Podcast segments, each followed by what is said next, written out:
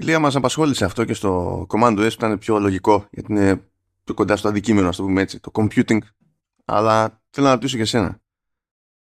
Ε, Είχες την ευκαιρία να απορροφήσεις καθόλου τα τεκτενόμενα για να τα απολαύσεις αναλόγως, τα τεκτενόμενα εκεί στη, στην OpenAI τις μέρες που περάσαμε; Δεν τα έχω τσεκάρει. Έχω δει μόνο τα δράματα που.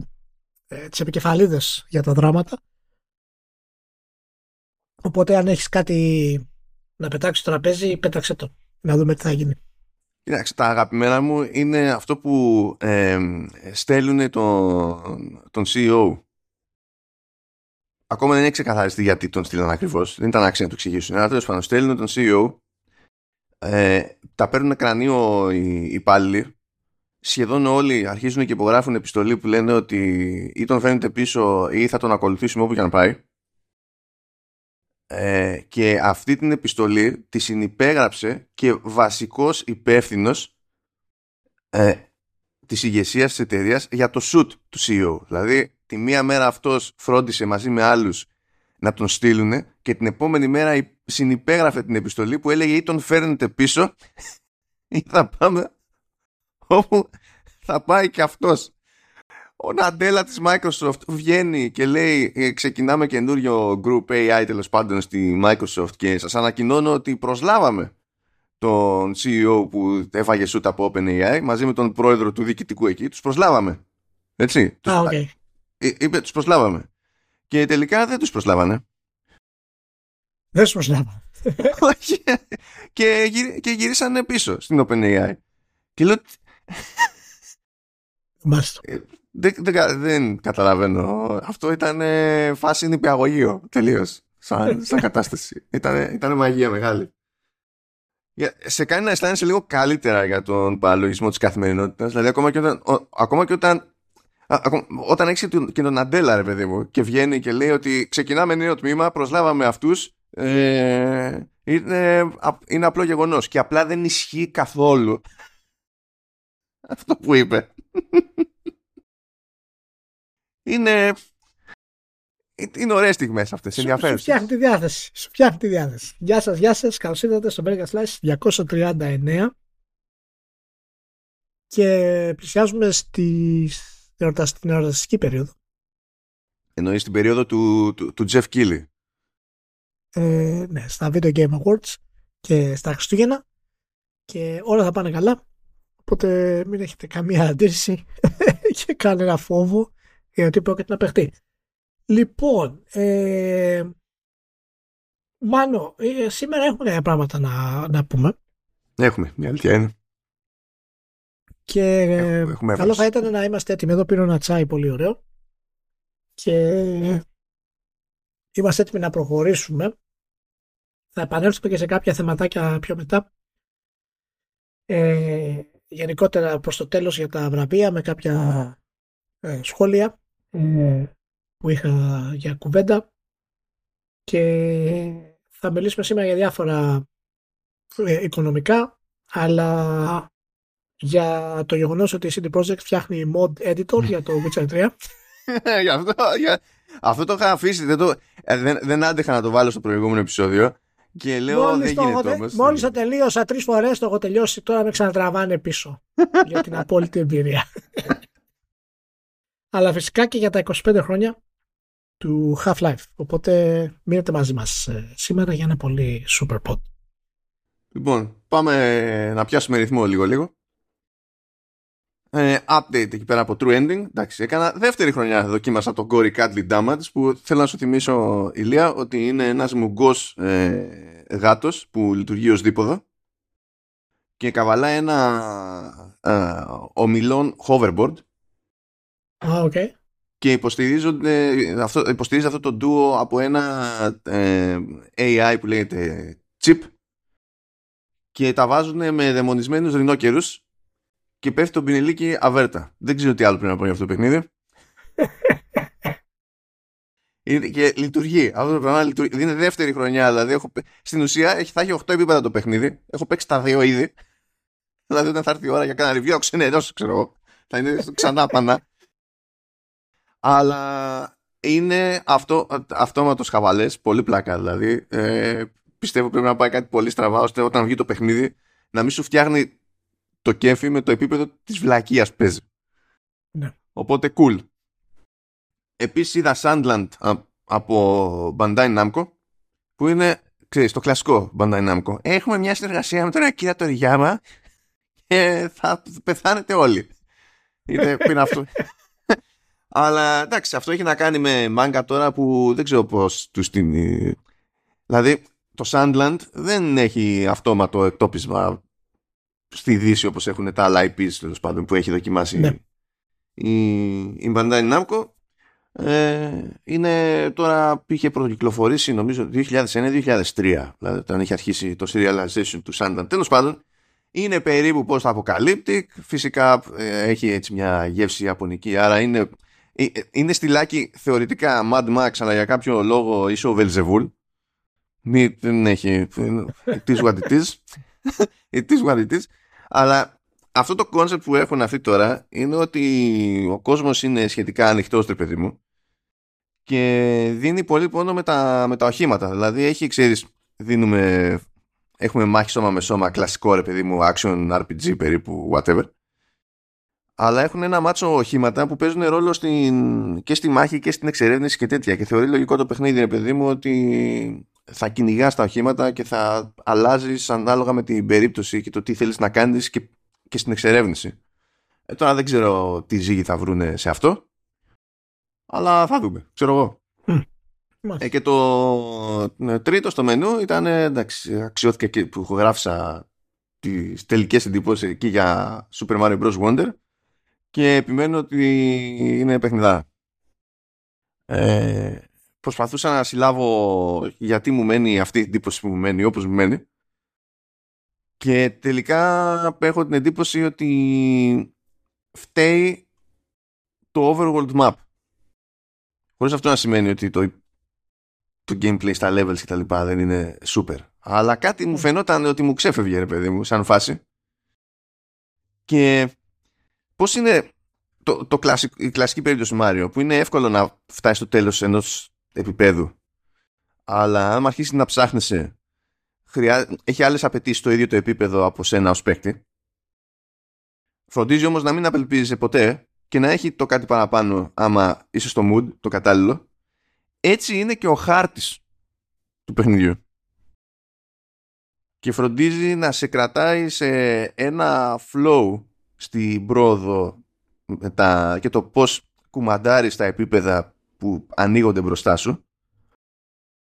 Και το μεταφέρανε αυτό στην ουσία στη, ας το πούμε στο περίπου κομμάτι της εξερεύνησης του, του παιχνιδιού. Και αυτό μου κάνει φοβερή εντύπωση διότι συνήθως το Overworld είναι, είναι ένα πράγμα με κάτι points of interest και πηγαίνουμε από το α στο β ξέρω ενώ εδώ έχουν σκεφτεί ότι μόλις φτάσεις σε μια καινούρια περιοχή πρέπει να σου δώσω με τη μία ένα wonder seed που χρειάζεται τέλος πάντων παρακάτω για να αισθανθείς ότι ξεκινάς με το δεξί δεν κάνεις τίποτα, απλά στο δίνει, ξέρω Θα μπορούσε να μην στο δώσει και να μειώσει την απέτηση ε, σε Wonder Seeds εκεί που τα χρειάζει για να ξεκλειδώσεις, ξέρω εγώ, το επόμενο βήμα, έτσι.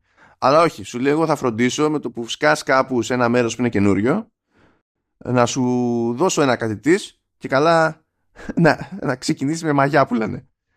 Και έχει κάτι τέτοιες παρεμβάσεις στη ροή του περιεχομένου που ε, σου πειράζουν τελικά την εικόνα τη, τη γενική. Και δεν το συζητάω, εντάξει, και στα επίπεδα από εκεί γίνεται, γίνεται χαμός, έτσι, πολύ γέλιο. Πολύ γέλιο. Μάλιστα. Περισσότερα τώρα εκεί πέρα. Έχω και εδώ τα links.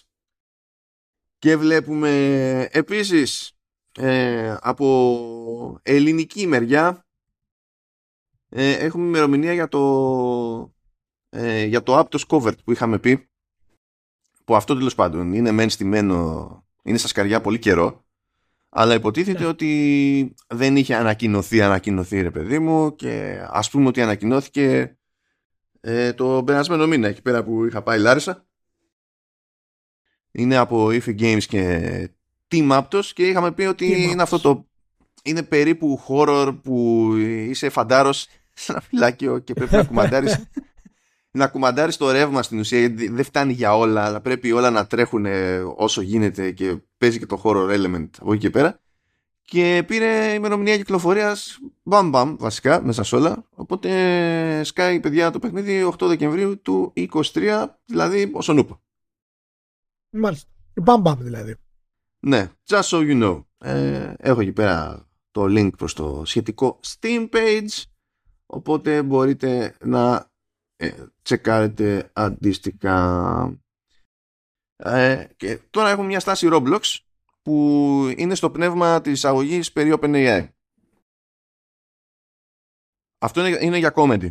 Είναι για comedy. Yeah. Λοιπόν, υποτίθεται ότι έχει χρόνιο πρόβλημα η Roblox, η εταιρεία, με μια άλλη εταιρεία που λέγεται Synapse. Εταιρεία, τέλος πάντων, ας την πούμε. Λέγεται Synapse και τι κάνει η Synapse; Φτιάχνει μονίμως cheats για το Roblox.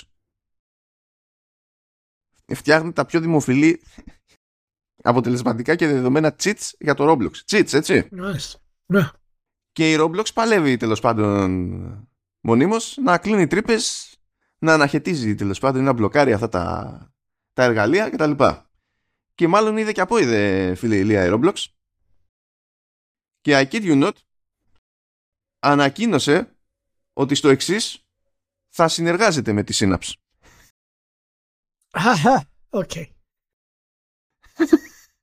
Δηλαδή ξεκινάει η ανακοίνωση και λέει What happens when an immovable object meets an unstoppable force; What together. Φάση δεν μπορούμε, δεν μπορούμε να τους μαζέψουμε οπότε θα τους πληρώσουμε.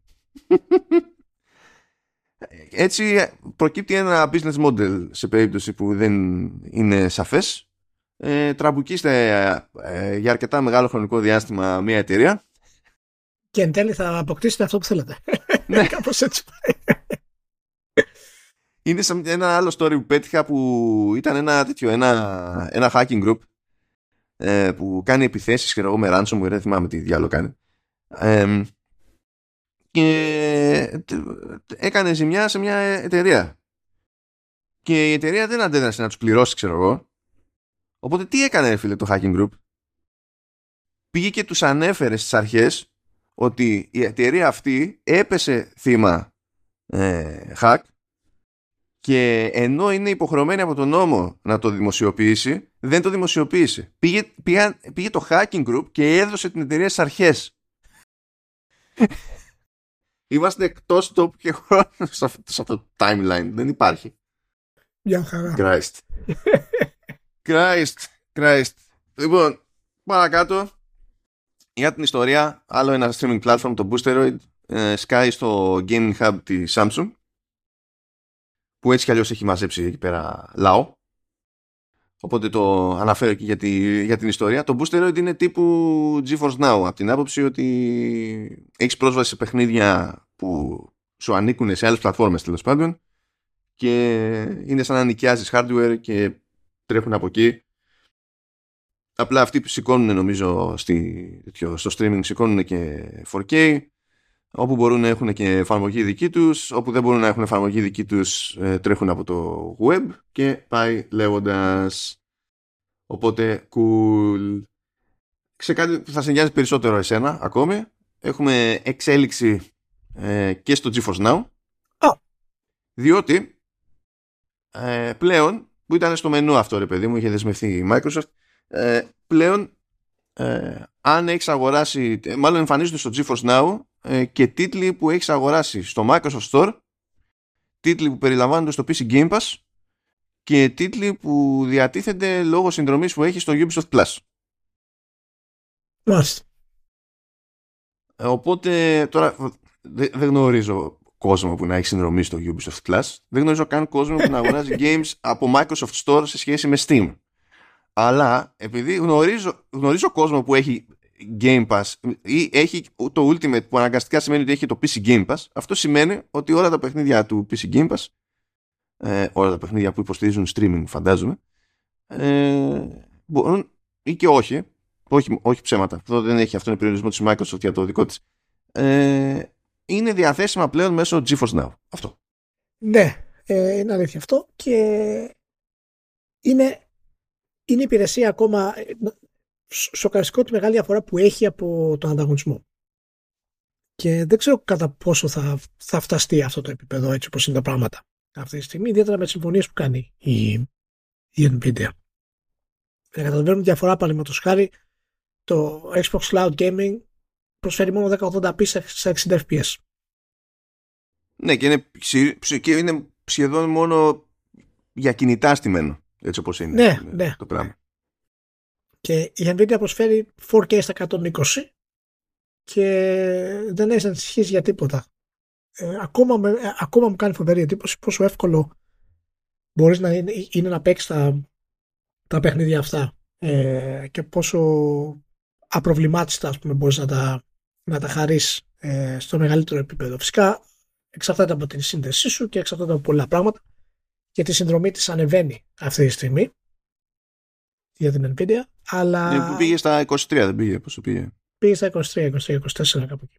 Και παράλληλα φυσικά με την προσφορά που έχει από το Game Pass που είναι επιλεκτικά κάποια παιχνίδια θα σκάνε από το Game Pass, σίγουρα θα είναι τα μεγαλύτερα, αλλά και σιγά σιγά θα επεκτείνονται και, και με άλλα. Οπότε και το Ubisoft Plus είναι ok.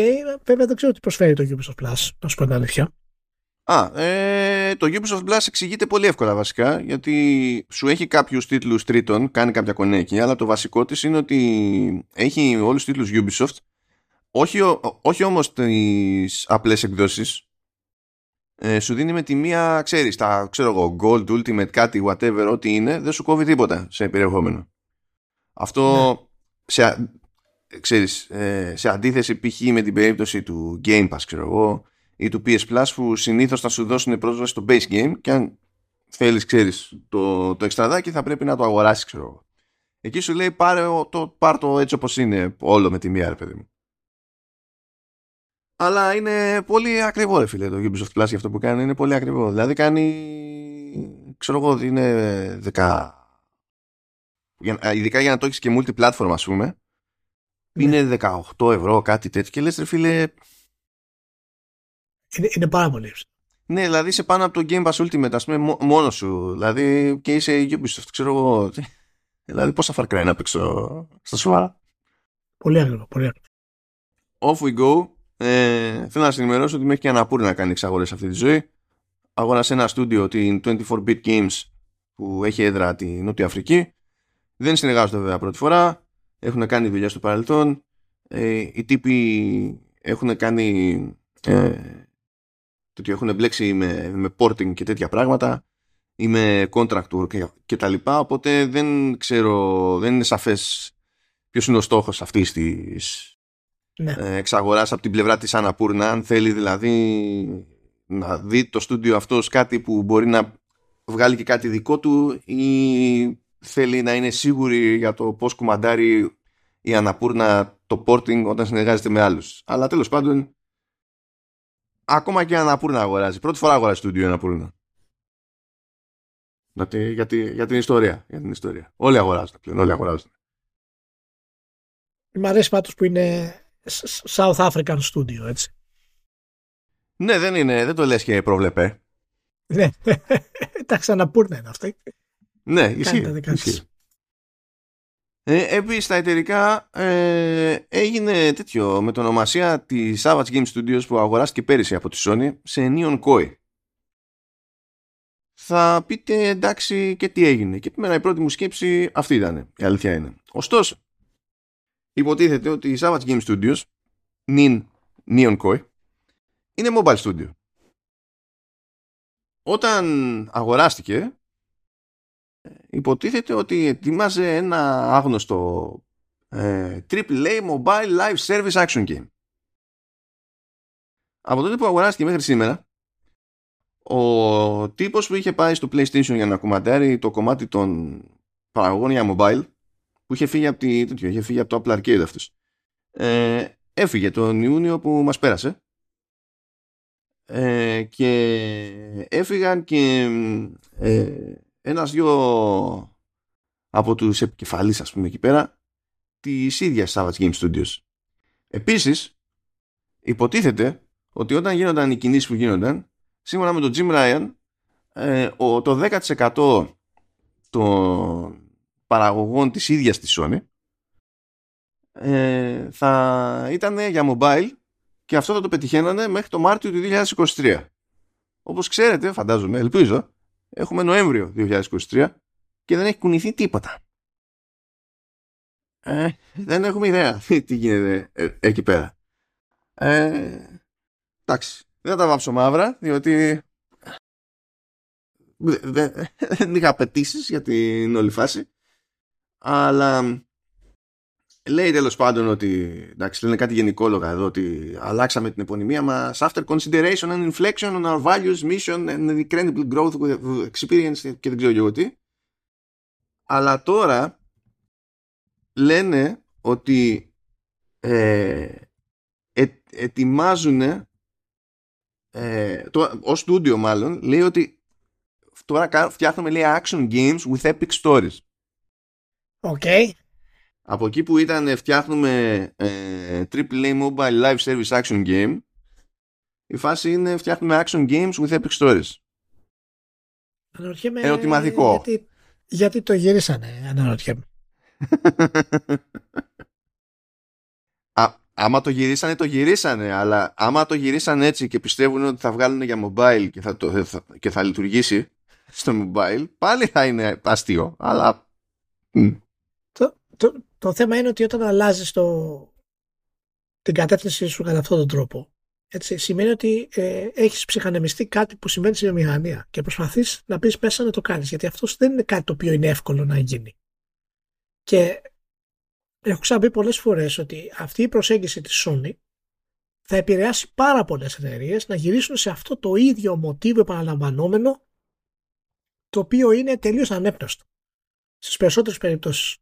Το ίδιο έχει γίνει και με το Alan Wake το 2. Το οποίο είναι εξαιρετικό, αλλά εξαιρετικό με τον τρόπο που είναι τα παιχνίδια της Sony. Τα οποία είναι στο μεγαλύτερο τους βαθμό. Το, το οποίο είναι, έχει αρκετά επιφανειακό gameplay και όλα χτίζονται στην ατμόσφαιρα και στον τεχνικό τομέα και φυσικά πηγαίνεις από το α στο β σημείο. Αυτό είναι. Και εάν αρχίσουν και άλλες εταιρείε να το κάνουν αυτό, τώρα φυσικά εντάξει τα επίπεδα διαφέρουν γιατί άλλο AAA, άλλο mobile, άλλο δεν ξέρω τι. Αλλά αυτή η στροφή, άμα προχωρήσει σε άλλες εταιρείες, ευθύνεται σε μεγάλο βαθμό από το τι προσπαθεί να κάνει το μοντέλο της Sony. Και OK, okay, είναι ωραίο, δεν υπάρχει κανένα πρόβλημα, αλλά οποιοδήποτε πάει να κάνει κάτι διαφορετικό μετά από αυτό, ε, δεν θα μπορεί να εξελιχθεί έτσι όπως πρέπει να εξελιχθεί σαν, ε, σαν στούντιο. Και έχουμε, έχουμε δει φυσικά και την πτώση του MCU το τελευταίο καιρό, το οποίο είναι ήδη αυτή η πλατφόρμα, είναι αυτή η πλατφόρμα που προσπαθεί να χρησιμοποιήσει και η Sony σε αυτό το κομμάτι. Και δεν ξέρω ποιο είναι το Ε, επίπεδο. μ, μ. σε Εντάξει, αυτό. τέλος πάντων. Ναι. Δεν ξέρω ποιο είναι το Ε, επίπεδο. Βασικά, μιας και Το το που- έπεσε, το που μπορεί έπαιξε να καθόλου Alan φτάσει. Wake. Όχι, δεν έχω ξεκινήσει ακόμα. Αλλά, Α, γιατί αλλά εγώ δεν αυτό το έχω θα το αγγίξει παίξω. Όχι, όχι, θα το παίξω με παρέα αυτό γιατί είναι τρομακτικό πολύ. Αλλά το Alan Wake σχε- σχεδιαστικά ε, είναι πανέξυπνο. Και είναι πολύ όμορφο. Έχει εκπληκτική ατμόσφαιρα και τεχνικό τομέα. Έτσι, αλλά είναι ένα παιχνίδι το οποίο είναι επιφανειακό στο gameplay του. Όλα αυτά τα τρικ που έχει για detective και τα λοιπά είναι όντως επιφανειακά και όλα χτίζουν την ατμόσφαιρα του, ξέρεις, της, της πιθανότητας. Αλλά ε, αυτό που ήθελα να, να πω είναι αυτό το, το copy-paste mentality. Αυτό, αυτό που έκανε η MCU και αυτό που προσπαθεί να κάνει η Sony σε αυτό. Και αυτό είναι μέρος του προβλήματος, παραδείγματος χάρη, ε, της Marvel αυτή τη στιγμή. Και οι ίδιοι το παραδέχονται. Πέρα φυσικά από το γεγονός ότι εντάξει, προφανώς όταν χάνεις τους απόλυτους ηθοποιούς, δεν επαναλαμβάνεται. Και το είχαμε ξαναπεί κιόλας αυτό το πράγμα. Ότι δεν, προ- δεν πρόκειται να επαναληφθεί αυτό το πράγμα ποτέ που έκανε η Marvel με, το, με τους Avengers και όλη αυτή η σειρά με αυτούς τους ηθοποιούς και το Thanos και τα λοιπά. Και τώρα προσπαθούν να το συμμαζέψουν στην όλη φάση.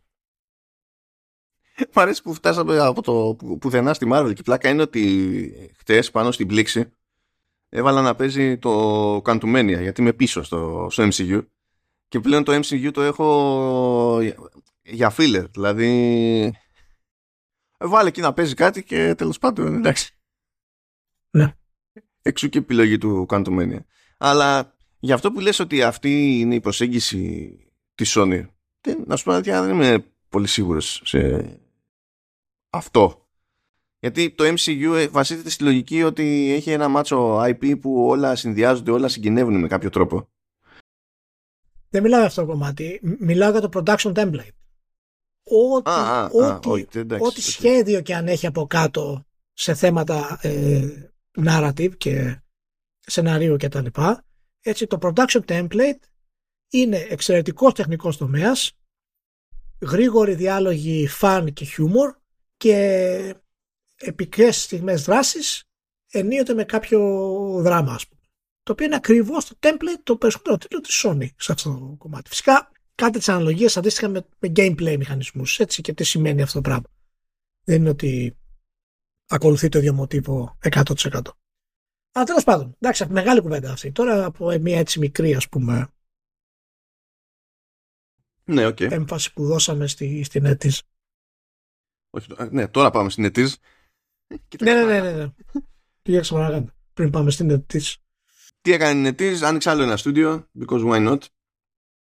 Ε, και στην κεφαλή αυτού του στούντιο είναι ο Mark Walters, ο οποίος τέλος πάντων έχει περάσει και από, και από γραφιάς και από, ε, τέτοιο, από producer και τα λοιπά στη, στην Bioware. Ε, λέει ήταν lead writer σε Mass Effect 2, Mass Effect 3, narrative director στο, στο Anthem, τα συλληπτήριά μας creative director στο Mass Effect Andromeda επίσης ε, και υποθεί, υποτίθεται ότι ήταν και production director μέχρι πρότινος στο, στο Dragon Age franchise. Τι είναι, ε, είναι, ξέρεις, α, Mass Effect 2, Mass Effect 3, λες εντάξει, μέχρι- ελπίζουμε. Και μετά νιου, φεύγει, όλο, πάει περίπου. Ελεύθερη πτώση. Ναι, ε, έχει μαζέψει ε, εκεί το στούντιο που λέγεται ε, Worlds Untold. Ε, και κάτι άλλα ενδιαφέροντα ατομάκια βέβαια ε, όπως τον Σοτάρο Τότζιμα ως audio director την Ελίζα Λετώνεν ως ε, head of production Ραμίλ Σούγκα ως head of art και Bell Goldstein ως head of technology. Όλοι αυτοί έχουν ε, προϊστορία σε μεγάλες παραγωγές εδώ και εκεί. Ναι.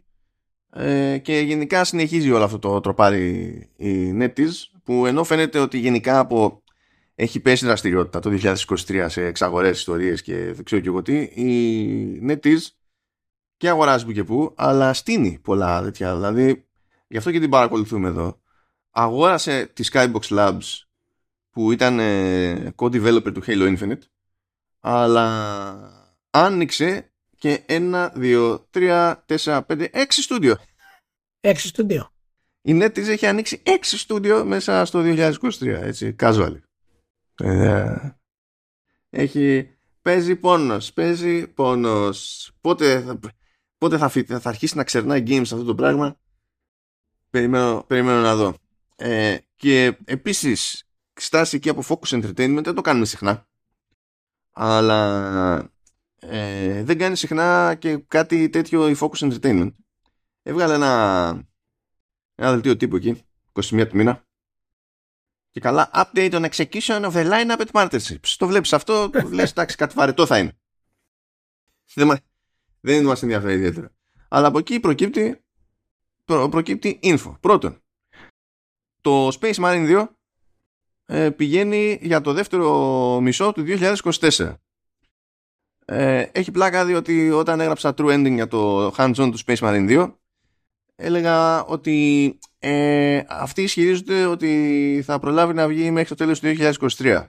Ε, δεν αντιλαμβάνομαι πώς μπορεί να βγει μέχρι το τέλος του 2023 και τελικά δεν το αντιλαμβάνονταν ούτε αυτοί οπότε εντάξει, το έχουμε. Δεν είναι. Το ότι είναι, είναι κομπλέ η φάση. Μια χαρά. Επίσης, εμ, ανακοίνωσαν λέει συνεργασία με την Afterburner Studios του Dreamscaper ε, για να ξεκινήσουν ε, παραγωγή σε νέο IP. Και αυτό που θα σας γαργαλίσει θεωρητικά περισσότερο, αν και δεν είναι σαφές τι σημαίνει, λέει ότι ε, συνεχίζει τη συνεργασία της Focus με την, ε, την Asobo Studio ε, και ξεκινάνε άλλο ένα project. Τώρα, αν αυτό είναι ε, νέο Plague Tale ή κάτι τελείως άλλο, είναι άγνωστο. Αλλά τέλος πάντων, συνεχίζουν εκεί πέρα το κονέ. Συνεχίζει η Asobo και είναι ok οικονομικά, δεν έχω παράπονο. Όχι, όχι, οικονομικά. Τεράστιο ταλέντο Ναι, είναι, είναι καλή φάση. Και γι' αυτό συνέβησαν αυτά ξαφνικά με focus, γι' αυτό την έχω εδώ πέρα. Ναι, για πες. Όχι, όχι, είναι, είναι, είναι από τα λίγα στούντιο τα οποία έχουν τόση δημιουργικότητα σε διαφορετικές κατευθύνσεις και είναι καλοί και στις κατευθύνσεις τους ε, συγκριτικά με το τι κάνουν. Δεν είναι one trick pony ας πούμε. Πολύ, είναι πολύ ενδιαφέρον στούντιο. Πάντα θα γελάμε το ότι είναι, ε, από τη μία είναι Plague Tale, από την άλλη είναι ε, Flight Simulator. Ναι, αυτό είναι, τρομερό δηλαδή. Και, και μάλιστα το, και, και το Plague Tale φυσικά ήταν εξαιρετικός στο τεχνικός τομέας, αλλά το Flight Simulator παραμένει, κατά τη γνώμη μου, ό,τι πιο εντυπωσιακό έχουμε δει σε αυτό που λέμε νέα γενιά αυτή τη στιγμή. Και ιδιαίτερα από τη στιγμή που τρέχει στο, στο Series X σε 4K 30. Είναι τρομερό δηλαδή. Τρομερό. Είναι, είναι, είναι. Αχ, και τώρα δύο, δύο στάσεις έχουμε για τα οικονομικά. Είναι και οι δύο το ίδιο αστείς, απλά με άλλο τρόπο, με άλλο πρόσημο σε κάθε πάντα. Λοιπόν, έβγαλε οικονομικά η Embracer και μας ενημέρωσε ότι ε, η αναδιάρθρωση πηγαίνει καλά. Έχουμε απολύσει 900 άτομα μέχρι στιγμής. Όλα κομπλέ. Ε, είχαμε, ε, είχαμε και μεγαλύτερο τζίρο λέει από αυτό που περιμέναμε βασικά υποψιάζομαι ότι δεν περιμένανε να πάει τόσο καλά όσο πήγε το Remnant 2 που λέει έχει πουλήσει 2 εκατομμύρια κομμάτια. Νομίζω ότι δεν το πιστεύαν ούτε αυτοί ότι, ότι θα πουλάγει 2 εκατομμύρια κομμάτια. Σίγουρα δεν το πιστεύω. Οπότε δεν τους χάλασε σαν φάση. Ε, λέει τέλος πάντων ότι προχωράμε, τσεκάρουμε όλα τα projects λέει, που είχαμε στα σκαριά. Αν θυμάστε είχε πάνω από 200 και έχουμε να κόψουμε λέει πράγμα ε, πέρα από κόσμο δηλαδή, έχουμε να κόψουμε και, και παραγωγές και μιλάνε όσο, πάει, όσο περνάει ο καιρός και πιο ανοιχτά για το ότι κοιτάνε να πουλήσουν και assets. Όχι μόνο να κλείσουν στούντιο όπως έχουν κάνει μέχρι στιγμής ναι. και λέει ότι οι συζητήσεις αυτές ε, προχωράνε λέει καλά, θα δούμε και ισχυρίζονται, γιατί υποτίθεται ότι είναι στη μέση του οικονομικού τους έτους, ε, ισχυρίζονται ότι μέχρι το τέλος του οικονομικού έτους θα έχουν μειώσει και το χρέος τους στη μέση. Δηλαδή από το 1,4 δις σε δολάρια τουλάχιστον, μιλάω τώρα της κορώνης και μπερδευτούμε ακόμα χειρότερα, ε, ισχυρίζονται ότι θα πέσει στα 700 κάτι εκατομμύρια μέσα στο επόμενο εξάμεινο. Αυτό εμένα μου δείχνει ότι πιστεύουν τουλάχιστον ότι βρίσκονται πολύ κοντά στο να πουλήσουν κάτι πολύ συγκεκριμένο.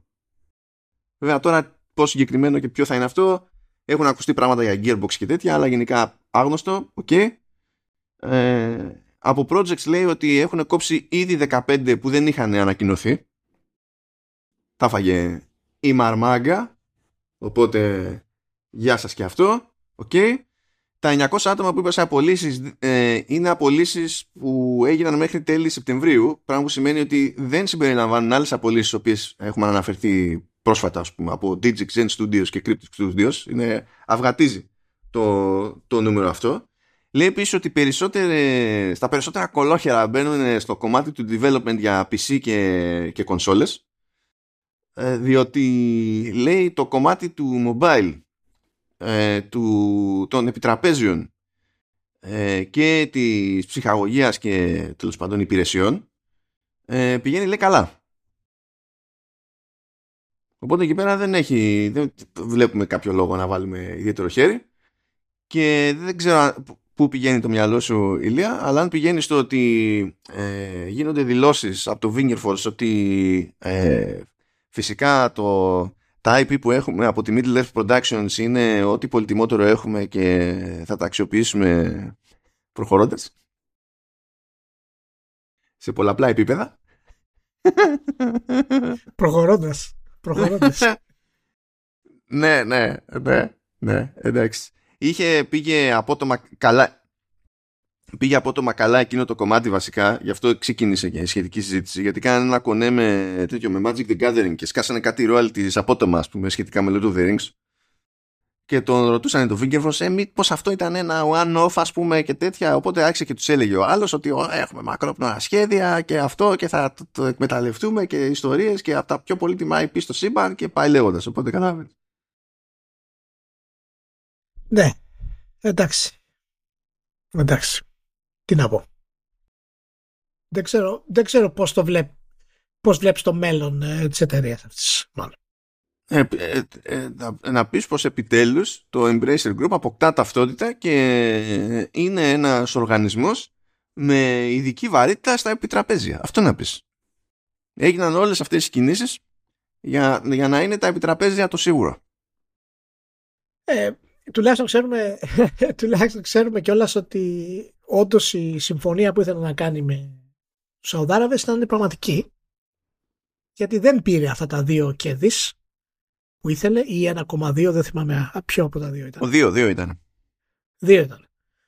Και δεν τα πήρε και κατέρευσαν όλα. Τώρα θα μου πεις βέβαια γιατί προσέλαβες 900 ανθρώπους χωρίς να έχεις πάρει ήδη το OK από τη συμφωνία και τώρα αναγκάζεσαι να τους έχεις απολύσεις μέσα σε διάστημα τριών μηνών, τεσσάρων.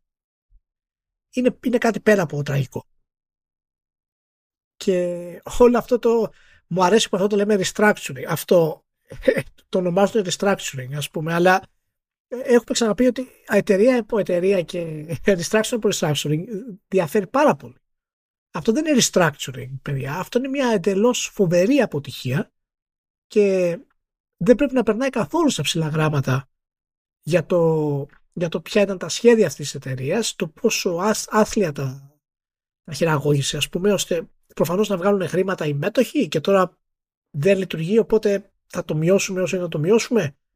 Ε, και πραγματικά δεν ξέρω τι ιδέα έχει και τι θέλει να κάνει με τα επίσης που έχει αυτή τη στιγμή στη διάθεσή της. Δεν το ξέρω. Να σου πω, ξέρεις τι με στενοχωρεί εμένα. Γιατί εντάξει, το βλέπαμε με καχυποψία έτσι κι αλλιώς το, το group, έτσι, με το ρυθμό που πήγαινε, ας πούμε, και αγόραζε πράγματα δεξιά και αριστερά, μερικές φορές και άσχετα μεταξύ τους, ας πούμε. Δεν ήταν κα, καθόλου προφανείς συνέργειες. Αλλά όσο δηλαδή, μέσα και να πέσαμε, ας πούμε, με την καχυποψία. Το λυπηρό είναι ότι ε, δεν υπάρχει κάτι τροφαντό και σίγουρο και αξιόπιστο σε ευρωπαϊκά χέρια. Όταν αγοράζονται ευρωπαϊκά στούντιο, αγοράζονται προβλέψιμα από Αμερικανούς και Κινέζους, η Ubisoft έχει ξεπέσει όσο έχει ξεπέσει. Embracer Group έδινε εκεί πέρα ένα πόνο. Άμα νιώθανε το διαχειριστούν χωρίς να είναι παιδική χαρά το, το, το μοντέλο που μιμούνται ε, που ακολουθούν. Μπορεί να έχει μια ελπίδα, ξέρω να γίνει κάποιο είδους, ξέρεις, ε, πυλώνας για το ευρωπαϊκό game development κτλ. Και δεν. Δεν. Και είναι, είναι αστείο για, το, για τα ευρωπαϊκά δεδομένα. Γιατί δεν είναι ότι δεν υπάρχουν στούντιο, δεν είναι ότι δεν υπάρχει γνώση, δεν είναι ότι δεν υπάρχει ταλέντο. Δεν μπορεί δηλαδή το μόνο πράγμα που μπορούμε να σκεφτούμε στον αυτόματο σε Ευρώπη και να θεωρούμε ότι είναι ξεκάθαρη επιτυχία τουλάχιστον. Και δεν έχει αγοραστεί να είναι CD Projekt. Είναι αποτυχία αυτό για Ευρώπη μεριά. Και φυσικά yeah. Ναι. φταίνε και οι Σουηδοί της Embracer που ε, διαιωνίζεται ε, αυτή η καταντιά. Τέλος πάντων. Ναι. OK, okay, μόνο κέφι. Να δούμε. Να δούμε. Πάμε Nvidia. Θέλω να μου πεις τι σόι εταιρεία είναι η Nvidia, Ηλία; Τι φτιάχνει η Nvidia, τι, τι κάνει. Δεν είναι δύσκολο αυτό. Δεν, δεν είναι δύσκολο, Μάνο. Ε, Nvidia, Nvidia is a, a multi-conglomerate company development of AI and GPU software engineering uh, between uh, database solutions και extensive uh, graphical technologies. Πώς φαίνεται. Καλά είναι, μου αρέσει γιατί είναι αρκετά σαφές. σε κάλυψα. Ώστε να λειτουργεί ανά πάσα ώρα και στιγμή. Ναι, ναι, νομίζω σε κάλυψα. Είναι, είναι αυτό που γράφεις πάνω στην κάρτα που δίνεις. Τι κάνει η εταιρεία σου, κοίτα την κάρτα που και έχει από μια, μια παράγραφο, ας πούμε, και οποία δεν καταλαβαίνει ο άλλος οτιδήποτε. Τι, το πραγματικά κάνει η εταιρεία. Λοιπόν, έβγαλε παιδιά αποτελέσματα η Nvidia και λέει: Ναι, καλησπέρα ε, ο τζίρος μου σε σχέση με το αντίστοιχο περσινό τρίμηνο ανέβηκε 206%. Ε, και αυτό σημαίνει ότι έκανα τζίρο 18,12 δις και just so you know, τα 14,5 προέρχονται στην ουσία από ε, ό,τι πουλάω για data centers που αυτό αντιστοιχεί σε 279% αύξηση σε αυτό μου το πείμα. Προσέξτε, 14,5 από 18 και κάτι ψηλά είναι από data centers. Πράγμα που σημαίνει ότι πουλάει συστήματα για ε, AI inference και AI training και τα λοιπά, σαν να μην υπάρχει αύριο. Πουλάει συστήματα που είναι κατά βάση GPU, αλλά τέλος πάντων έχει και CPU πάνω, είναι μαζί με πλακέτα, είναι ολόκληρο τούβλο αυτό, έτσι, είναι ε, ολόκληρο set, έτσι όπως το πουλάει. Το κάθε κομμάτι κάνει νομίζω 40 χιλιάρικα. Πουλάει αβέρτα, δεν έχει αρκετά να πουλήσει, είναι μονίμως στο back ordered ε, το, το πράγμα. Δεν φαίνεται ότι θα ηρεμήσει αυτός τρέχει η φούρια του τεχνολογικού του χώρου με, με AI. Έχει πελάτες όποιον μπορεί να φανταστείτε και τις τα σκάνε αβέρτα. Οπότε τυχαίνει να φτιάχνει και GPU για games. Που και εκεί είχε άνοδο. και, και εκεί είχε άνοδο, έτσι, 81% ανέβηκε εκεί πέρα. Γιατί πέρυσι είχε κάνει μια, μια απότομη πτώση που στην ουσία πλήρωνε τη, την κατάρρευση του crypto mining. Αλλά τώρα ανέβηκε πάλι 81% στα 2,86 δις που είναι σταγόνα στον ωκεανό.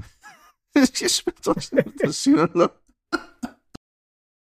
Ε, και είναι η φάση κομμωδία και είναι τόσο κομμωδία παιδιά που έκανε, μιλάμε για φοβερό άλμα στα οικονομικά της μεγέθη και φυσικά η μετοχή έπεσε λίγο ε, η μετοχή έπεσε λίγο, έπεσε 1% σε αυτά τα νέα. Βέβαια σε όλο το 2023 έχει ανέβει 241% μέχρι στιγμής σε σχέση με πέρυσι. Αλλά έχει πλάκα πάντα γιατί πάντα κάνω χάζι τις χρηματαγορές. Από ποια άποψη; Ναι, είναι λογικό όταν βλέπεις μια εταιρεία και έχει φτάσει το ένα τέρμα Θεού δε, δε, και έχει αυτή την άνοδο, δεν μπορείς εσύ ως μέτοχος τέλος πάντων που θες να βγάλεις κανένα φράγκο από τη μετοχή να πεις ότι ναι, ξέρω εγώ, το επόμενο τρίμηνο θα ανέβει άλλο τόσο. Θα πεις τώρα, είναι μια καλή φάση να πληρώσω. Να πληρώσω, να, να πουλήσω, ρε παιδί μου, για να εξαργυρώσω. Το καταλαβαίνω ότι βγάζει νόημα. Αλλά ταυτόχρονα αυτό, επειδή πηγαίνει με τη λογική του τι πιστεύεις για την εξέλιξη της εταιρείας ε, και το τι αξία θα έχει μετοχή αύριο ή μεθαύριο, ας πούμε, και έτσι υπολογίζεις πότε σε συμφέρει να αγοράσεις ή να πουλήσεις, συνδέεται και με μια, τέτοια, μια διευκρίνηση που έκανε η Nvidia που λέει ότι παιδιά προχωρώντας θα πέσει λέει ο τσίνος μας, θα πέσει σημαντικά ο τσίνος μας από την αγορά της Κίνας. Διότι έσφιξαν οι κυρώσεις σε θέματα computing, οπότε θα, δεν θα μπορούμε να πουλάμε κάποια πράγματα στην Κίνα, που προηγουμένως μπορούσαμε να πουλήσουμε. Αλλά μην ανησυχείτε, διότι προβλέπεται άνοδο σε άλλες γεωγραφικές περιοχές τέτοια, που στην ουσία θα ρεφάρει και με το παραπάνω την όποια απόκληση στην κινέζικη αγορά. Αυτό αντιμετωπίζεται από τις σηματαγορές ως ένδειξη κινδύνου, οπότε ε, ας πουλήσουμε τώρα, γιατί μετά μπορεί να πάθει με τίποτα, ξέρω εγώ. Και είναι όλο μαγική εικόνα. Είναι όλο μαγική εικόνα. Είναι, κάνω πάντα χάζι με αυτά. Αλλά για, για σκέψου, για, δηλαδή και μόνο που βγαίνεις και λες, ε, παιδιά, ανέβηκε ο τζίρος μας ε, 200 τόσα της εκατό. Καλά είναι, να τα αφήσω. Είναι... Πήγαμε, πώς το ε, πιστεύετε; Ναι. Λοιπόν, εμένα μου αρέσει το εξής. Λοιπόν, ε, Nvidia numbers grew so big, so fast investors wonder about sustainability. οπότε, οπότε δεν υπάρχει ε, καμία αιτία να είσαι χαρούμενος. Τίποτα. Δεν υπάρχει. Δηλαδή είσαι 200% πάνω, ανισχούμε για το αν θα μπορέσεις να το διατηρήσεις. Είσαι 200% κάτω, καταστροφή. Είσαι στα ίδια, καταστροφή. Έχεις μια ελαφριά άνοδο, δεν ανεβαίνεις αρκετά γρήγορα. Λοιπόν, ε, είναι, είναι τρέλα. Είναι τρέλα. Είναι τρέλα. Είναι, είναι. Είναι magical thinking πραγματικά. Και τώρα, εντάξει, μπορούμε να πάμε... Τώρα, τώρα έρθει να σε φτιάξω. Θα έχουμε σκαμπανεβάσματα. Πάμε. CD Projekt λέει ότι θα, θα βγάλει mod editor στο PC βέβαια, μόνο, για το The Witcher 3. Και ε, ε, ε, εκτός ότι είναι η πρώτη έκπληξη του στυλ τώρα φάγανε σήμα να βγάλουν mod editor για το Witcher 3. το δεύτερο που με σώκαρα είναι που πέτυχα έναν τύπο που έχει φύγει εδώ για κάτι χρόνια λέει από το CD Projekt και αυτός είχε δουλέψει στον εσωτερικό mod editor που είχαν φτιάξει πριν από χρόνια και υποτίθεται ότι η αρχική σκέψη ήταν να τον διαθέσουν τον mod editor και όταν ε, άλλαξε γνώμη η εταιρεία ξενέρωσε γιατί θεώρησε ότι η δουλειά που είχε ρίξει σε αυτό το κομμάτι είχε πάει στράφη και τώρα είναι χαρούμενος που τουλάχιστον θα βγει το πράγμα. Ενώ αυτός λείπει, έχει φύγει ξέρω από εκεί. Και μου φαίνεται σουρεάλ όλο αυτό το πράγμα. Είναι σουρεάλ δεδομένου ότι η CD Projekt Red ε, σταματάει και την ανάπτυξη στη Red Dance που είναι δική της μηχανή. Ναι, ναι. Δεν, δεν ασχολείται. Ε, αλλά σίγουρα είναι το καλύτερο που μπορεί να κάνει για το γεγονός ότι ε, χρειάζεται και το Cyberpunk κάτι τέτοιο και αυτό είναι στη διαδικασία να γίνει ούτως ή άλλως γιατί είναι παιχνίδια τα οποία θα έχουν ακόμα 2-3 χρόνια μπροστά τους. Το, το Cyberpunk ιδιαίτερα. Το Witcher 3 ε, ξέρουμε φυσικά τι είναι και ε, ποια είναι η αξία του. Και το Cyberpunk θα, θα, θα αναπτυχθεί πάρα πολύ με, με το mod editor που πρόκειται να βγει, αλλά και το Witcher 3 θα, θα έχει νέα, νέα ζωή στην όλη φάση. Οπότε θα έχει ενδιαφέρον να δούμε τι ακριβώς θα κάνουν οι, οι modders φυσικά και είμαι σίγουρος ότι θα έχουμε πολύ σύντομα βελτιώσεις όσον αφορά στο χειρισμό του Geralt, στο σύστημα μάχης, στα skill trees, ε, να είναι πολύ πιο expansive δηλαδή από ό,τι, από ό,τι είναι, θα, θα, έχει, θα έχει πάρα πολύ ενδιαφέρον και φυσικά στο, στο AI. Πιστεύεις ότι αυτά θα γίνουν μετά τα, τα, τα nudes ή πριν; τα, τα nudes υπάρχουν ήδη. Βρήκα έναν τρόπο χωρίς mod να τα κάνουν τα nudes. ε, αλλά ναι, εντάξει, είναι ένα παιχνίδι το οποίο αξίζει ακόμα. Ε, αν κάποιος δεν το έχει παίξει, να το παίξει. Είναι από τα καλύτερα παιχνίδια των εποχών. Μέσα, μέσα στο top 5 πολύ πιθανό για μένα. Οπότε ε, αξίζει εντάξει και να περιμένετε αλλά και να το ξεκινήσετε ακόμα και, ακόμα και τώρα. Δεν, δεν είναι ότι χρειάζεται τα mods. Δεν είναι σαν το Skyrim όπου χωρίς τα mods είναι τελείως blunt. Δεν έχει ουσία τίποτα να προσφέρει. Ε, φοβερό. Ε, οπότε ε, είναι σίγουρα μια έτσι χαρούμενη εξέλιξη μετά από πόσα χρόνια. 9 χρόνια, 8. 8 χρόνια. Κάτσε το 16 είχε βγει. 15. Το 17. Α, 15 είχε βγει. 15. Στο τέλος το, τους φαντάζομαι τώρα αυτούς, γιατί κάνουν ό,τι δουλειά κάνουν στο Cyberpunk, κάνουν εδώ πέρα και στη φάση με το Witcher 3. Θα έχουν μείνει, ξέρω εγώ, δύο άνθρωποι που θα θυμούνται τι είναι Red Engine κάποια στιγμή στη, στην Πολωνία. Και θα είναι οι καλύτεροι ναι. του χωριού. Θα είναι πάμε στη δουλειά και κάνουμε κάτι που δεν καταλαβαίνει κανείς πλέον. Κάνουμε να μας κουστάρει. Ναι, ναι, ναι. Βέβαια, να πούμε ότι η Red Engine, τα αποτελέσματα που έχει η Red Engine, τα είδαμε στο Cyberpunk το οποίο είναι ότι πιο καλό έχουμε τεχνικά ας πούμε, στο, στη βιομηχανία αυτή τη στιγμή. Ε... Υδρώσαμε βέβαια να το δούμε, αλλά εντάξει, υδρώσανε και αυτοί. Ω, καλά. Ναι, ναι, ναι, ναι, αλλά οι, οι βάσεις ήταν, ήταν εκεί, οπότε σε, πολύ, σε, στο υψηλότερο επίπεδο ας πούμε ε, δύναμης ενός PC και τα λοιπά είναι, είναι πολύ μπροστά από οτιδήποτε υπάρχει ε, αυτή τη στιγμή αλλά η μηχανή η Red Engine ε, ήταν βάσανο για τη CD Projekt. Μεγάλο βάσο. Γιατί έπρεπε να την ξαναγράφει από την αρχή για κάθε κυκλοφορία. Την ξεκίνησε στο Witcher 2, την ξαναέγραψε για το Witcher 3 και την ξαναέγραψε για το Cyberpunk. Ε, γιατί η μηχανή φυσικά δεν είχε φτιαχτεί, δεν ήταν modular μηχανή που λέμε, για να μπορείς να την ε, αλλάσεις και να την παραμετροποιείς για τα επόμενά σου παιχνίδια όπως είναι κάτι σαν την Unreal και γι' αυτό η κίνηση προς την Unreal έχει μεγαλύτερη ας πούμε ε, λογική τουλάχιστον σε θέματα development και κόστους κτλ. Ε, οπότε ναι, νομίζω ότι ε, είναι, η Red Dead θα περάσει στην ιστορία και θα παραμείνει μέσω των mods στην ιστορία των το video games. Λοιπόν, τώρα προχωρώντας, θέλω έτσι να σου πω δύο πραγματάκια και να μου πεις για ποιο παιχνίδι φα, φαντάζεσαι υπό νορμάλ συνθήκες ότι μιλάω. Λοιπόν, θα βγει, ένα, θα βγει ένα παιχνίδι σε νέα βελτιωμένη έκδοση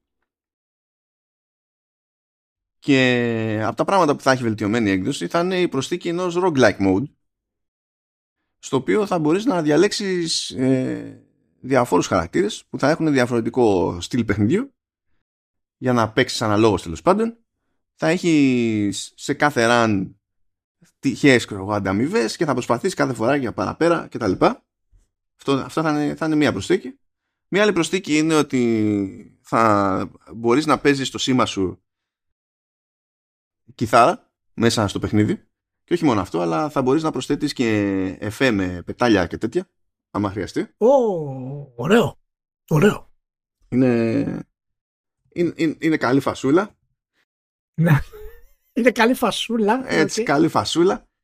Ε, θα, θα μπουν κάποιες σκηνές που είχαν κοπεί, playable σκηνές που είχαν κοπεί προηγουμένως. Δεν θα έχουν φτιαχτεί, δεν θα έχουν ολοκληρωθεί. Απλά θα είναι interactive όντως και θα υπάρχει τέλος πάντων και σχολιασμός σχετικός. Θα μπει σχολιασμός σε, σε cutscenes. Ε, και τι, τι, άλλο, τι άλλο έχουμε εδώ πέρα; Ε, κάποιες βελτιώσεις ξέρω εγώ σε, σε photo mode. Θα μπει και speedrun mode Because Speedrun. why not, φυσικά. Ε, τέτοια, τέτοια πραγματάκια. Ε, και σαν, σαν τι σου ακούγεται, τι, τι σοϊ παιχνίδι μπορεί να είναι αυτό, Ε, Ρίλια. Δεν ξέρω, πάντως μου ακούγεται πάρα πολύ ενδιαφέρον. Δηλαδή αυτός ο συνδυασμός cutscene, κιθάρας ε, στο ίδιο παιχνίδι, που σημαίνει ότι για να έχει cutscene πρέπει να έχει και story. Και ταυτόχρονα και speed mode, δηλαδή θα έχεις και speed mode, θα συνδυάζεις speed mode και στην κιθάρα. Ε, για να παίζεις τα πολύ γρήγορα, ας πούμε, τα solo. Ε, είναι νομίζω κάτι που δεν έχουμε ξαναδεί στη, στη βιομηχανία. Α, συγγνώμη, θα, έχει, θα μπορείς να ξεκλειδώνεις και skins για τους χαρακτήρες και θα έχει και daily runs και leaderboards. Είναι... Όχι, οπότε, οπότε είναι, να σου πω, αυτό είναι το Super Game της Sega. που, που λέει Sega. Μπορείς, ε, κάνεις τις έχω. Είναι το Super Game της Sega αυτό, γιατί μου ακούγεται ότι έχει πάρα πολλά έτσι, διαφορετικά στοιχεία μέσα. Συγχαρητήρια, συγχαρητήρια. ναι, γιατί έτσι θα, θα δώσει νέα ζωή στην κοινότητα και νομίζω ότι θα κρατήσει το engagement ψηλά. Και το χρειάζεται αυτό το παιχνίδι. Αυτό δεν έχει κυκλοφορήσει ξανά, πρέπει να είναι μεγάλη πρωτιά για την πλατφόρμα που βγαίνει, δηλαδή σίγουρα. Ε. και μου δείχνει ότι υπάρχει και πολύ συγκεκριμένη κατεύθυνση ως προς τις προτεραιότητες αυτής της βελτιωμένης έκδοσης. Δηλαδή τα βάλανε κάτω και είπαν τι, ποιες είναι οι κέρυες παρεμβάσεις που μπορούμε να κάνουμε για να φτάσουμε σε άλλο επίπεδο και να πούμε ότι αυτή η έκδοση είναι η απόλυτη έκδοση του, του παιχνιδιού μας στα σοβαρά. Ναι. Ποιο, ποιο παιχνίδι είναι αυτό, ρε Παναγιά. Είπες. Εντάξει, είναι το The Last of Us Part 2 Remastered.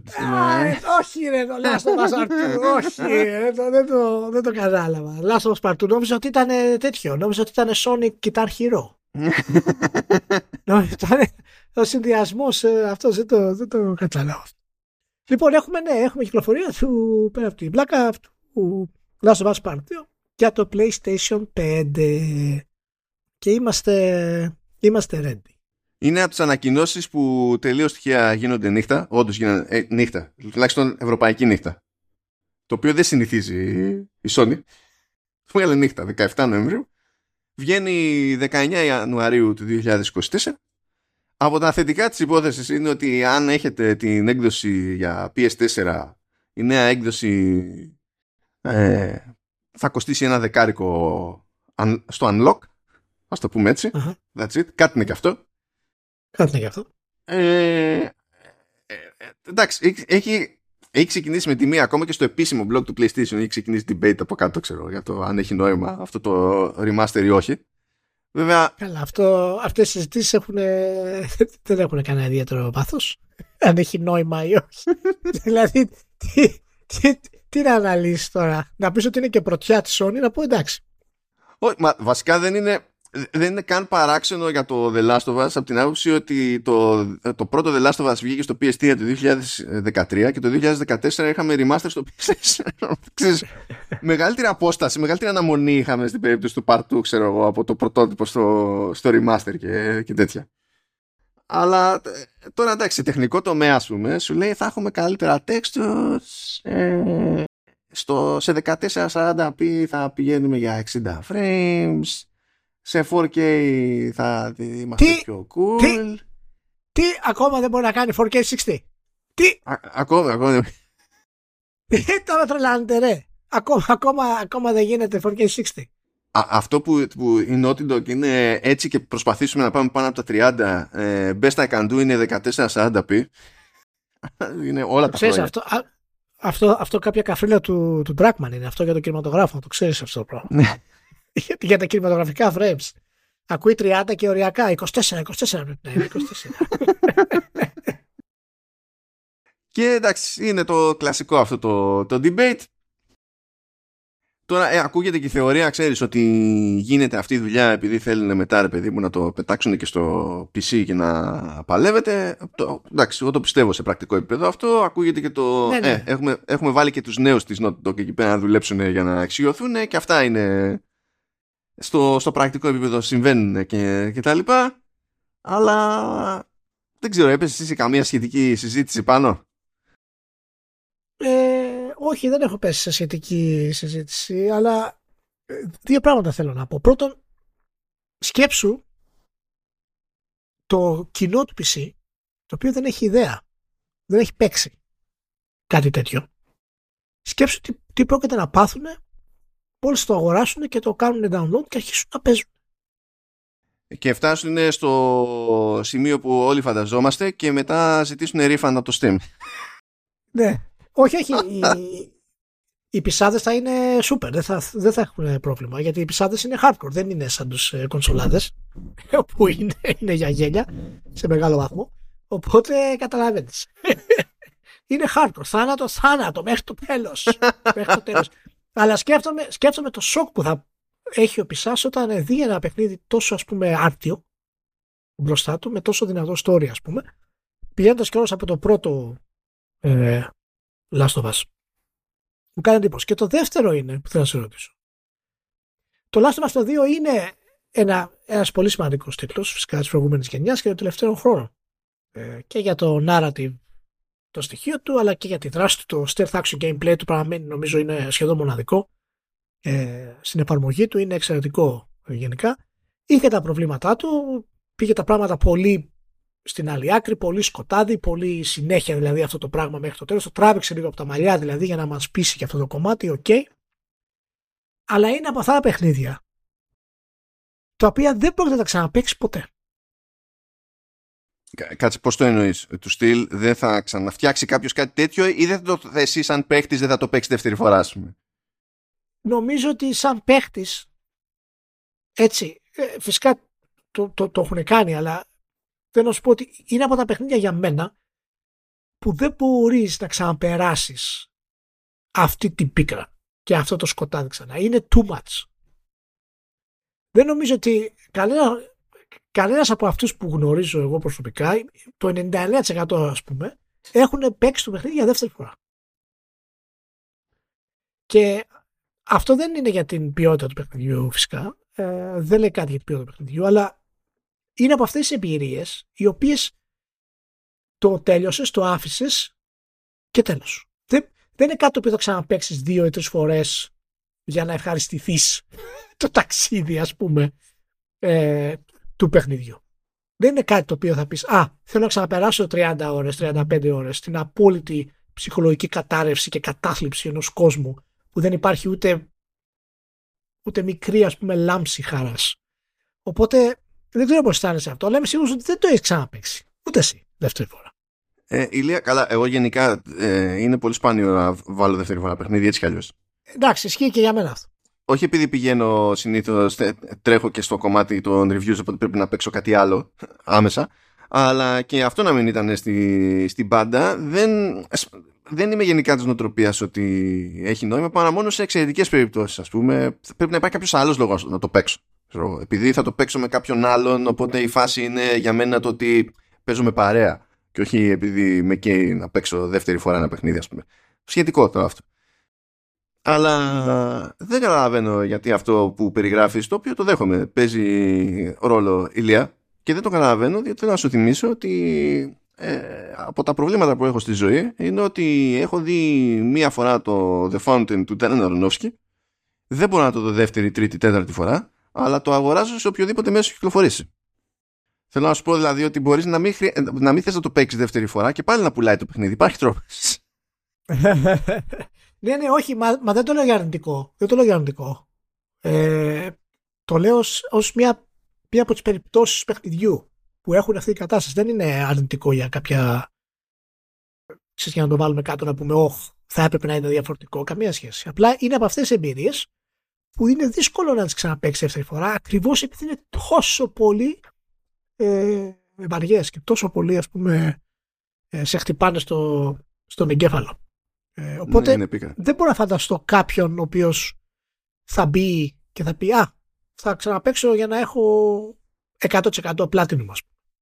Που το κάνουν έτσι. Απλά μου φαίνεται φοβερό που θα μπεις για να το κάνεις αυτό το πράγμα. Και το τελευταίο το release που θα έχει στο PS5 θα έχει και ένα fight mode καινούργιο, το combat mode, έτσι, το οποίο ε, όπως είπαμε θα μπορείς απλά να πλακώνεις ας πούμε με τους, ε, με τους εχθρούς. Σκέτο. Ναι, το οποίο είναι το οποίο ταιριάζει στο χαρακτήρα, όπως θα ταιριάζει και το multiplayer που όλο φτιάχνεται και όλο ξεφτιάχνεται. Ναι. Είναι, μου, φαίνεται, μου φαίνονται πολύ περίεργες αυτές οι προσθήκες. Δεν είναι, δεν είναι ότι είναι άσχημες, αλλά ξε, ε, ε, είναι λες και αλλοιώνουν το, τον χαρακτήρα του, του πυρήνα, τέλος πάντων. Θα μου πεις και αυτό είναι τι, και τι σε πειράζει. Μπορεί να λειτουργούν και καλά. Χαίρομαι πολύ. Μπορεί να λειτουργούν μια χαρά. Ε, και ο Νέρντιλα μέσα μου γελάει με τη φάση με, τη, με την κιθάρα. Δηλαδή κάποιος σίγουρα το διασκέδασε αυτό καθώς το έστεινε μέσα στο, για, το, για το remaster και δεκτό. Απλά ξέρεις, είναι αυτή. Είναι λες και προσθέτουμε πράγματα ε, για engagement σε ένα παιχνίδι που εξ αρχής δηλαδή δεν είναι στημένο για το engagement. Ναι. Λες πόσο απαραίτητο ήταν αυτό. από, και το λέω και από την άποψη ότι, ε, παιδί μου, αν το ζήτημα είναι ε, ας βάλουμε κάτι εξτραδάκι για να δικαιολογήσουμε τη νέα έκδοση ε, εντάξει, τώρα αυτή είναι προσωπική υποψία. Δεν είναι ότι στηρίζεται κάπου. Αλλά θα χρειαστεί προσπάθεια για να, για να πιστώ ότι αυτός που θα έβρισκε λόγο να πει πάω και στο remaster ακόμα και αν έχω παίξει το προηγούμενο δεν λέω για αυτό που δεν έχει παίξει το part 2 αυτός που δεν έχει παίξει το part 2 έχει βασικό λόγο να παίξει το part 2 έτσι κι αλλιώς αυτός που θα πάει ας πούμε στο remaster δηλαδή ποιο, ποιο είναι το προφίλ του παίκτη που θα πει ότι για να ε, λόγω πόρωσης με το part 2 ε, η πόρωσή μου δεν φτάνει αλλά θέλω και το roguelike για να πω ότι αξίζει το δεκάρικο που θα δώσω ας πούμε. Δηλαδή δεν, δεν, το, δεν το πιάνω. Το, δεν ξέρω ποιος είναι αυτός ο παίκτης που θα σκεφτεί έτσι. But yeah. Λοιπόν, 25 χρόνια Half-Life. 25 χρόνια Half-Life βγήκε εκεί πέρα για λίγες μέρες ήταν τσάμπα μια βελτιωμένη έκδοση του, του Half-Life ε, βελτιωμένη έκδοση τώρα είναι διάφορα πραγματάκια δηλαδή μπήκαν ε, τέσσερα multiplayer maps τώρα μετά από 25 χρόνια μπήκαν νέες ρυθμίσεις στα, στα γραφικά αν και κόπηκε και μία γιατί υπήρχε μία ρύθμιση που έριχνε τη, την ποιότητα στα κάτεργα για τις περιπτώσεις που έχεις πάρα πολύ αδύναμη κάρτα γραφικών. Και λέει ε, αυτό δεν χρειάζεται λέει το κόψαμε απίστευτο. Ε, σωστή υποστήριξη για, για χειριστήρια, networking για το multiplayer, ε, τσεκάρισμα ότι λειτουργεί σωστά στο, στο Steam Deck, ε, σωστό UI scaling για υψηλές αναλύσεις, ε, updates στο, στο, στο balancing του multiplayer σήμερα, 25 χρόνια μετά. Αυτά είναι. Αυτά. ε, βελτιώσεις για τους modders για να μπορούν να φτιάξουν λίγο πιο περίπλοκα mods ε, software renderer για legit software renderer για το Linux bug fixes αλίμονο και τέτοια OK okay. επίσης λέει βάζουν τρία multiplayer maps από το Half-Life Further Data ε, που ήταν μια ξεχωριστή υπόθεση τέλος πάντων που είχε βγει σε CD-ROM. Ε, λέει κάνανε τέτοιο restore σε τέσσερα σε τέσσερις χαρακτήρες του multiplayer. OK. Ε, ό,τι να είναι, το, το demo λέει το uplink του Half-Life ε, σε μορφή που παίζεται και πάει λέγοντας και από εκεί και πέρα βγάλανε α, λέει ότι αυτή θεωρούμε ότι είναι η definitive edition του Half-Life και αυτή που είναι που θα υποστηρίζουμε ξέρω εγώ προχωρώντας με το όποιο bug fix και ό,τι να είναι ό,τι και αν σημαίνει αυτό για λίγες μέρες το είχαν τσάμπα τις μέρες που μιλάμε τώρα ε, το έχουν στο ένα ευρώ ε, και μετά θα επανέλθει, ξέρω εγώ, υποτίθεται, μέχρι να ξαναλλάξουν γνώμη στα 9 ευρώ και κάτι, 9,5 δεν ξέρω τι άλλο είναι. Ε, και μέσα σε όλα κάνανε και μια συνεργασία εκεί για να βγάλουν και ένα ντοκιμαντέρ, το οποίο κρατάει περίπου μία ώρα και πέντε λεπτά. Δεν μπορώ να το δω όλο, είμαι στα 25, αλήθεια είναι. Αλλά κάνω χάζι το ντοκιμαντέρ και φαντάζομαι να το βλέπει κάποιος νέο και να μην μπορεί να συλλάβει. Και δεν το λέω για τα γραφικά και τέτοια. Απλά έχει πλάκα γιατί λέει ότι ε, γενικά ε, εμείς εδώ λέει είχαμε το περισσότερο κώδικα λέει του Half-Life τον έγραψε ένας χημικός που μετά έγινε δικηγόρος και μετά ήρθε σε εμάς. Ή ο τάδε ξέρω εγώ engineer που είχαμε και έδινε πόνο ε, τον πήραμε λέει που ήταν τέτοιο. Ήταν, δούλευε λέει σε βαφλάδικο. Και τον προσλάβαμε και ήταν engineer και τέτοια. Που τώρα δεν τα κάνεις εύκολα αυτά δεν ξεκινάω εταιρεία να φτιάξω οτιδήποτε και πηγαίνουμε με τυχαίο background και προϋπηρεσία και τέτοια. Είναι πολύ πιο δύσκολο γιατί έχει, έχει οριμάσει βιομηχανία και δεν έχει τέτοιες, δεν χωράει τις μαγκές πλέον η φάση ναι. άλλα αστεία του στυλ ε, σκεφτήκαμε ότι θα μπορούσαμε να βάλουμε ε, στην αλλαγή των επιπέδων κάποιο διάδρομο, κάτι τέτοιο για να κάνουμε masking λέει στο save system και να μην πηγαίνουμε από δηλαδή με κόψιμο και καλά, α, τελείωσε αυτό το level, πηγαίνουμε στο άλλο level. Ασανσέρ, διάδρομοι και τα λοιπά. Και, και αυτός ήταν ο νεοτερισμός μας, ξέρω εγώ. Και λες, super cool. Super cool, μεταξύ άλλων. Super coolio. Super coolio. 25 χρόνια. Το documentary είναι πάρα πολύ καλό. Να το δείτε. Λοιπόν, 30 χρονών ήταν 5 όταν κυκλοφόρησε το Half-Life. Άρα δεν μπορούν να καταλάβουν τι ήταν το Half-Life. 35 χρονών ήταν 10. Πρέπει να είσαι 40 χρονών minimum για να μπορέσεις να συνειδητοποιήσεις ε, τι ήταν το Half-Life. Να έχεις δηλαδή την εμπειρία και την, ε, την οριμότητα του να παίξεις το Half-Life όταν είσαι 15 και αυτό είναι το ελάχιστο. Έτσι, είναι το ελάχιστο 15 χρονών και πάλι να καταλάβεις ακριβώς τι έκανε το Half-Life ε, τότε. Το Half-Life παραμένει ένα από τα σημαντικά των παιχνίδια των εποχών. Ήταν στην εκπομπή που είχα κάνει. Έφαγε τη θέση του Half-Life του 2 λόγω κανόνων, αλλά και το Half-Life το 2 είναι ε, σημαντικό και είναι από τα καλύτερα FPS όλων των εποχών. και αυτό που είναι πολύ ενδιαφέρον στην ιστορία του Half-Life είναι ότι η Valve δεν είπε θα κάνω ένα shooter να ανταγωνιστώ άλλα shooter. Η λογική της Valve ήταν ότι δεν είμαστε ευχαριστημένοι από τα FPS που υπάρχουν. Γιατί όλα τα FPS είναι shooting galleries. Δεν είμαστε ευχαριστημένοι από αυτό. Θέλουμε να δημιουργήσουμε έναν κόσμο και όχι ένα FPS. Και έτσι ξεκίνησε στην ουσία το Half-Life και είναι, είναι φοβερό μάλιστα που τέτοια σκέψη προήλθε από την, ε, από τη Valve εκείνη την εποχή. Και ήταν τόσο δυνατό το όραμα που είχε η εταιρεία που δημιούργησε φυσικά τους μηχανισμούς για να έχει scripted sequences αντί για cutscenes που θα μπορούσε κάλλιστα να έχει cutscenes. Αλλά το immersion αυτό δεν θα μπορούσε να είναι το ίδιο με τα cutscenes. Θα ήταν μια χαρά όμως. Αλλά δεν θα μπορούσε να είναι το ίδιο. Και βλέπουμε πόσο δύσκολο είναι αυτό γενικά. Έγινε, φυσικά πολλοί αντέγραψαν την όλη φάση, αλλά έπρεπε να φτάσουμε στο Cyberpunk για να μπορέσουμε να, να αντιγράψει μια εταιρεία όλο αυτό το κόνσεπτ με μοντέρνους μηχανισμούς και RPG μηχανισμούς. Γιατί είναι κάτι το οποίο είναι πραγματικά πάρα πολύ δύσκολο. Για να μπορέσει να έχεις σωστό ρυθμό στο παιχνίδι. Γιατί με το cutscene είναι πολύ εύκολο. Το cutscene σταματάς τη δράση και έχεις το cutscene. Άρα οτιδήποτε εξελίσσεται είναι στο, στο cutscene. Έχει πολύ δυνατότερο έλεγχο. Πολύ καλύτερο έλεγχο. Και η μηχανή ήταν μια μηχανή που βασίστηκε φυσικά στη, στη Quake Engine από την ID Software και προσλάβανε τον Mike Ledlow ο οποίος ήταν ήδη συγγραφέας επιστημονικής φαντασίας για να γράψει την ιστορία αλλά και να βοηθήσει στο design.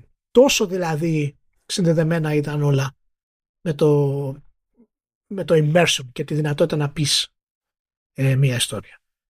Και από εκεί και πέρα όλα είναι θέματα όλα είναι, όλα είναι ιστορία. Πλέον ε, 50 και βραβεία τότε που είχε βγει ε, μέσα από το Half-Life ξεπίδησε το Counter-Strike και το Day of Defeat είχαμε τα Expansion Force τα Expansion Packs, το Opposing Force και το Blue Shift από την Gearbox από τότε η Gearbox έμπαινε στα, στα κόλπα και φυσικά τα sequel του Half-Life το 2 το Episode 1, Episode 2 και το Half-Life Alex που βγήκε πριν τρία χρόνια. Εντάξει, η Valve λέγεται Valve και όχι Gearbox επειδή νομίζω ο Newell έχασε στοίχημα. και γι' αυτό υπάρχει και νοηματική συγγένεια γιατί έχει να κάνει με, πώς να σου πω, έχει να κάνει με το concept της μηχανής. Gearbox από τη μία, Valve από, τη, ναι. από την άλλη. Αλλά τον βόλεψε, τον βόλεψε. Δεν, δεν πήγε άσχημα ναι. αυτό. Είναι μία από τις πολύ σημαντικές στιγμές για την ιστορία και την εξέλιξη του narrative και της αφήγησης γενικότερα στα video games. Και είναι ακόμα πιο σημαντικό γιατί προήλθε από έναν τίτλο που ήταν αμυγός τίτλος δράσης. Ε, εγώ ακόμα θυμάμαι φυσικά και το, το πρώτο Half-Life όταν το, το είχα παίξει, αλλά θυμάμαι επίσης μου είχε κάνει την ίδια και μεγαλύτερη εντύπωση. Ακόμα και το Half-Life το 1 που μου άρεσε πάρα πολύ, δεν είχα καταλάβει ακριβώς τη σημασία που θα παίζει στον χρόνο και το πώς θα αλλάξει τα, τα πράγματα. Άρχισα να καταλαβαίνω όταν βγαίνανε μετά τα FPS. Κοίτα, ούτε αυτοί είχαν καταλάβει, γιατί όταν το στείνανε ακριβώς, project ακριβώς. το Half-Life, το είχαν για, ναι. για σαϊντάκι. Δηλαδή υποτίθεται ότι στο μυαλό τους είχαν άλλη παραγωγή που τελικά ξεφούσκωσε και δεν βγήκε ποτέ, ξέρω εγώ. Δεν, το, δεν είχαν πάρει ούτε αυτοί είχαν πάρει. Και εντάξει, συμβαίνει αυτό τέτοια πράγματα, οπότε δεν είναι. Εντάξει. Αλλά η, η αλήθεια είναι ότι είναι από τα περίεργα που φάγανε ένα σήμα και είπαν εμείς θα βάλουμε scripting τώρα εδώ πέρα για να, ώστε προχωράσεις σε ένα διάδρομο ξέρω εγώ είναι κάτι χαρακτήρες αλλά ας κάνουν και κάτι αυτοί οι χαρακτήρες δεν είναι κάτι ραντομάδες ας πούμε που πλά εμφανίζονται και τέτοια και αυτό ήταν ε, αδιανόητο για την εποχή ας πούμε και το εξηγούν αυτό και στο ντοκιμαντέρ και λένε τέλος πάντων και για το πόσο τι ματσακονιές κάνανε για να φτιάξουν τα υποτιθέμενα in-game cutscenes που ήταν όλα δηλαδή με, με πατέντες όλη την ώρα. Ναι. Και, τα, τα, και συνειδητοποιείς ρε παιδί μου ότι αυτά τα πράγματα είναι πλέον όχι, είναι δηλαδή άμα λείπουν αυτά από κάποιο παιχνίδι πλέον είναι λες τι είναι αυτό; Αλλά τότε ήταν the, the whole point και ήταν όλο, ναι. όλο καινούριο. Γι' αυτό πιστεύω ότι είναι δύσκολο να το καταλάβει κάποιος τώρα που τέλος πάντων δεν έχει παρακολουθήσει επαρκώς. Δηλαδή μπορεί να το εξηγήσει αυτό σε κάποιον και να πει ε, εντάξει και τι έγινε. Αλλά 25 χρόνια, ε. Είναι 25 χρόνια. Είναι 25 χρόνια. Και πραγματικά είναι φοβερό που ακόμα περιμένουμε το, το Half-Life το 3, ας πούμε. Και φυσικά τίποτα δεν μπορεί να φτάσει και να ικανοποιήσει το hype του τίτλου, αλλά ε, πλέον ε, δεν ξέρω αν υπάρχει τόσο μεγάλο hype για το τίτλο. Παραμένει πάντως και θα παραμένει για πάντα μέχρι να μιλήσει ο Gabe Newell για ποιο λόγο δεν προχώρησε στο Half-Life 3. Να συνημερώσω πάντως ότι έχουμε κλείσει και 10 χρόνια από τότε που ανακοινώθηκε ότι είναι στα σκαριά κινηματογραφική παραγωγή Half-Life στη συνεργασία με J.J. Abrams που είναι το δεύτερο στάδιο στο οποίο γελάμε ε, ναι. Αϊ, αϊ, αϊ. Αλλά έχει τέτοιο, έχει, έχει μια φοβερή ατάκα εδώ από το Laidlaw Λέει, που αυτό το είπε πριν από. Καλά, ισχύει, αλλά το είπε πριν από χρόνια. Λέει, initially, Half-Life was supposed to be this quickie FPS that would give the company a resume and get us on our feet to do whatever the real thing was that we were going to do. We could learn some stuff from uh, doing this, then we do some other thing. Λες, εντάξει, είναι, είναι αυτό το έχουμε εταιρικό πλάνο και τελικά δεν ισχύει τίποτα από το εταιρικό πλάνο. Ισχύει οτιδήποτε άλλο εκτός από το πλάνο. Είναι κάπως έτσι.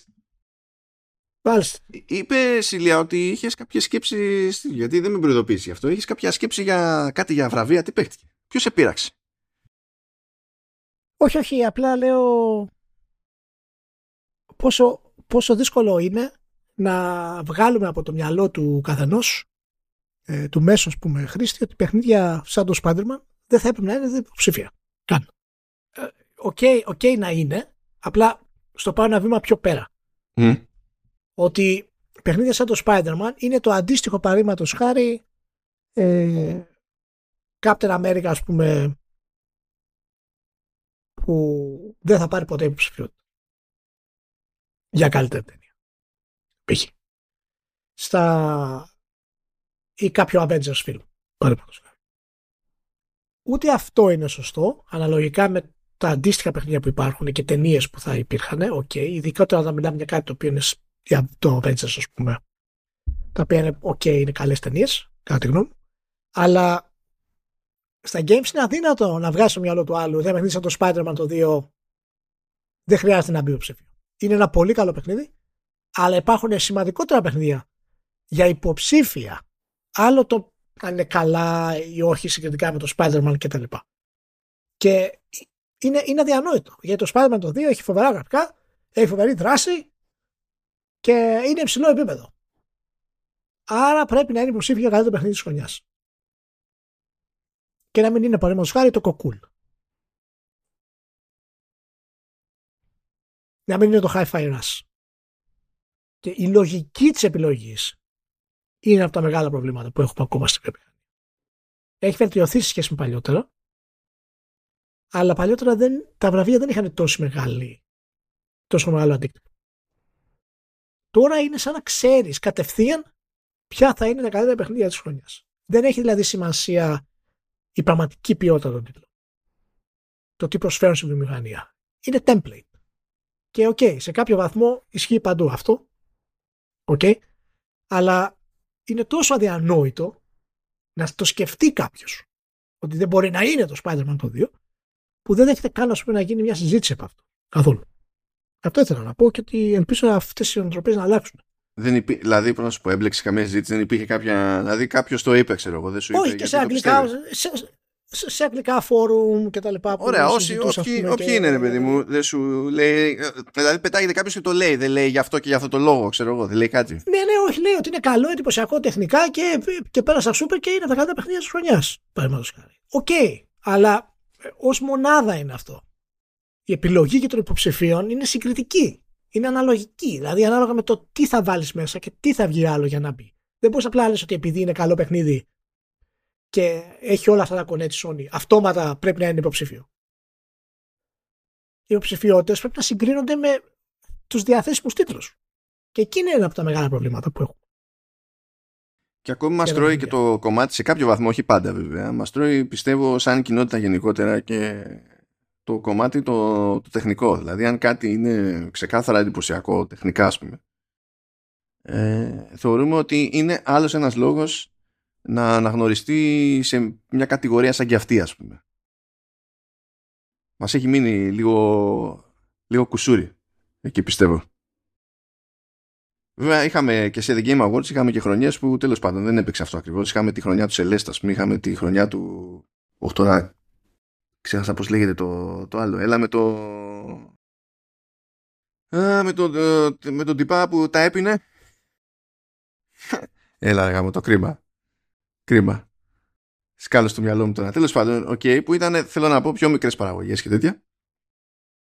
Παίζανε και, δηλαδή είχαμε και τις περιπτώσεις, ακόμα και σε, ε, σε βραβεία από τα The Game Awards που είναι εντάξει, είναι τελείως εμπορική υπόθεση πέρα για πέρα. Ε, mainstream λογικής τέλος πάντων, στο πώς κάνει και διαλέγει κάποια πράγματα. Αλλά εντάξει, δεν είναι. Κοίτα, και, και αλήθεια είναι ότι η Spider-Man 2 σχέση με Spider-Man 1, δηλαδή ως συνήθως η χοντρή δουλειά, η πραγματικά δύσκολη δουλειά, έγινε την πρώτη φορά. Αν είναι δηλαδή να εντυπωσιαστείς περισσότερο κάποτε από αυτή την ιστορία, το λογικό είναι να εντυπωσιάστηκες την πρώτη φορά. Δεύτερη φορά είναι ραφινάρισμα. Είναι με την ίδια λογική που κάναμε και άλλες φορές στη συζήτηση που πριν βγει το, ε, το Tears of the Kingdom έλεγες ότι εντάξει αφού το μοτίβο είναι αυτό τι παπάτζα να έχουν κάνει κτλ που ήταν λογική σκέψη, λογικό να το σκεφτείς έτσι, διότι δεν είναι προβλεπέ ε, να αλλάξει το πράγμα με τον τρόπο που άλλαξε τέλος πάντων η συνταγή του Zelda μεταξύ των δύο, των δύο αυτών παιχνιδιών από Breath of the Wild σε Tears of the Kingdom. Συνήθως οι εταιρείες δεν μπαίνουν στον κόπο να κάνουν επιτόπου τέλος πάντων νέα καφρίλα χωρίς να αλλάξουν τα πάντα από την, από την αρχή. Ε, μετά είναι περισσότερο ζήτημα ποιοτικής εκτέλεσης ας πούμε που θεωρώ βέβαια ότι το, και το Spider-Man 2 σε κάποια πράγματα δηλαδή εδώ στα τεχνικά βελτιώθηκε στις παράπλευρες δραστηριότητες πάνω κάτω θεωρώ βελτιώθηκε σε άλλα πράγματα ε, έκανε πισωγύρισμα. Οπότε δεν το ναι τέλος πάντων δεν πιάνω την αιμονή με το, με το Spider-Man Βέβαια, εντάξει, δεν είμαι και τόσο κατά του να έχει υποψηφιότητα, γιατί πρέπει αναγκαστικά να είμαι κατά του να έχει υποψηφιότητα το remake του Resident Evil 4. Τα, τα έλεγα. ναι, ναι, προφανώς και αυτό το, το είχαμε πει την άλλη φορά. Δεν μιλάμε τόσο συγκεκριμένα για το Spider-Man. Είναι κάτι που έχει αυτή την οτροπία και ποια είναι η λογική να είναι υποψήφιο το Resident Evil 4. Δεν υπάρχει. Απλά τη δημιουργείς. Την ώρα που το επιλέγεις. Απλά τη δημιουργείς. Και αυτό είναι ένα από τα προβλήματα. Είναι από τα, από τα προβλήματα ε, που έχουμε. Και δηλαδή, okay, αλλά υποψήφιο καλύτερο παιχνίδι της χρονιάς, γιατί να μην είναι το Cyberpunk τότε; Ε, γιατί το τέτοιο είναι. Γιατί το Phantom Liberty και καλά είναι expansion, οπότε δεν μπαίνουν τα expansions σε αυτή την κατηγορία. Ναι. Δηλαδή αυτό μένει εκτός συναγωνισμού στον αυτόματο θέλω να σου πω πριν ξεκινήσει η συζήτηση. Πιο εύκολα θα έμπαινε το Hi-Fi Rush που λέγαμε τις προάλλες. Πιο εύκολα δηλαδή παρά το Phantom Liberty. Αλλά τώρα εντάξει. Πιστεύω θα διευκόλυνε τους πάντες και θα έδινε και χώρο για λίγη συζήτηση της προκοπής. Αν τουλάχιστον στις υποψηφιότητες για το, για το παιχνίδι της χρονιάς έμπαινε και έστω μια πρόταση ρε παιδί μου ε, για το ποια είναι και καλά στο, στη φάση της επιλογής που έγινε τι θεωρήθηκε ότι ξεχώρισε τόσο για να καταλήξει να έχει υποψηφιότητα το τάδε παιχνίδι. Βέβαια καταλαβαίνεις τι, σε τι σφαγή θα οδηγούσε αυτό. Αλλά μπορεί να ήταν καλό reality αυτή η σφαγή.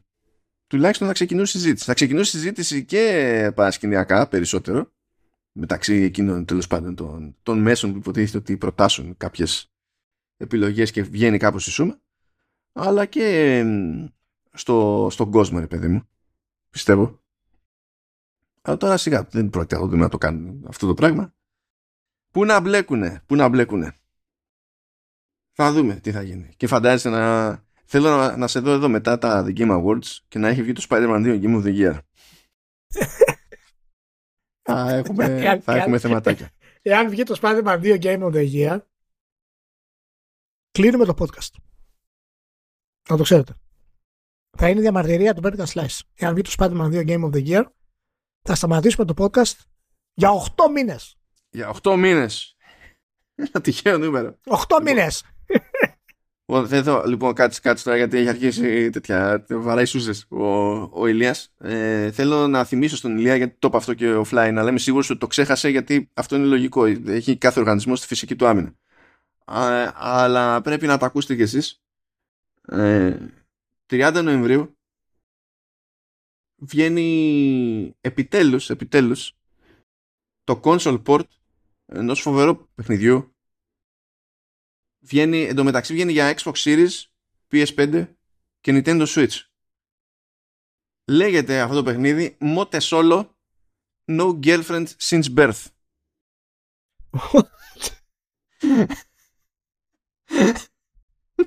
oh God.